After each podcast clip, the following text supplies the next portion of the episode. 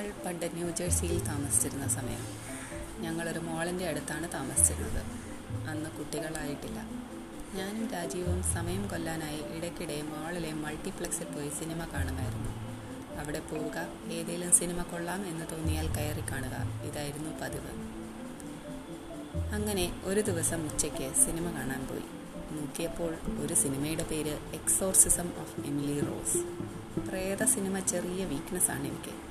രാജീവിന് വലിയ താല്പര്യമില്ലായിരുന്നു എങ്കിലും വന്നു എന്റെ കൂടെ.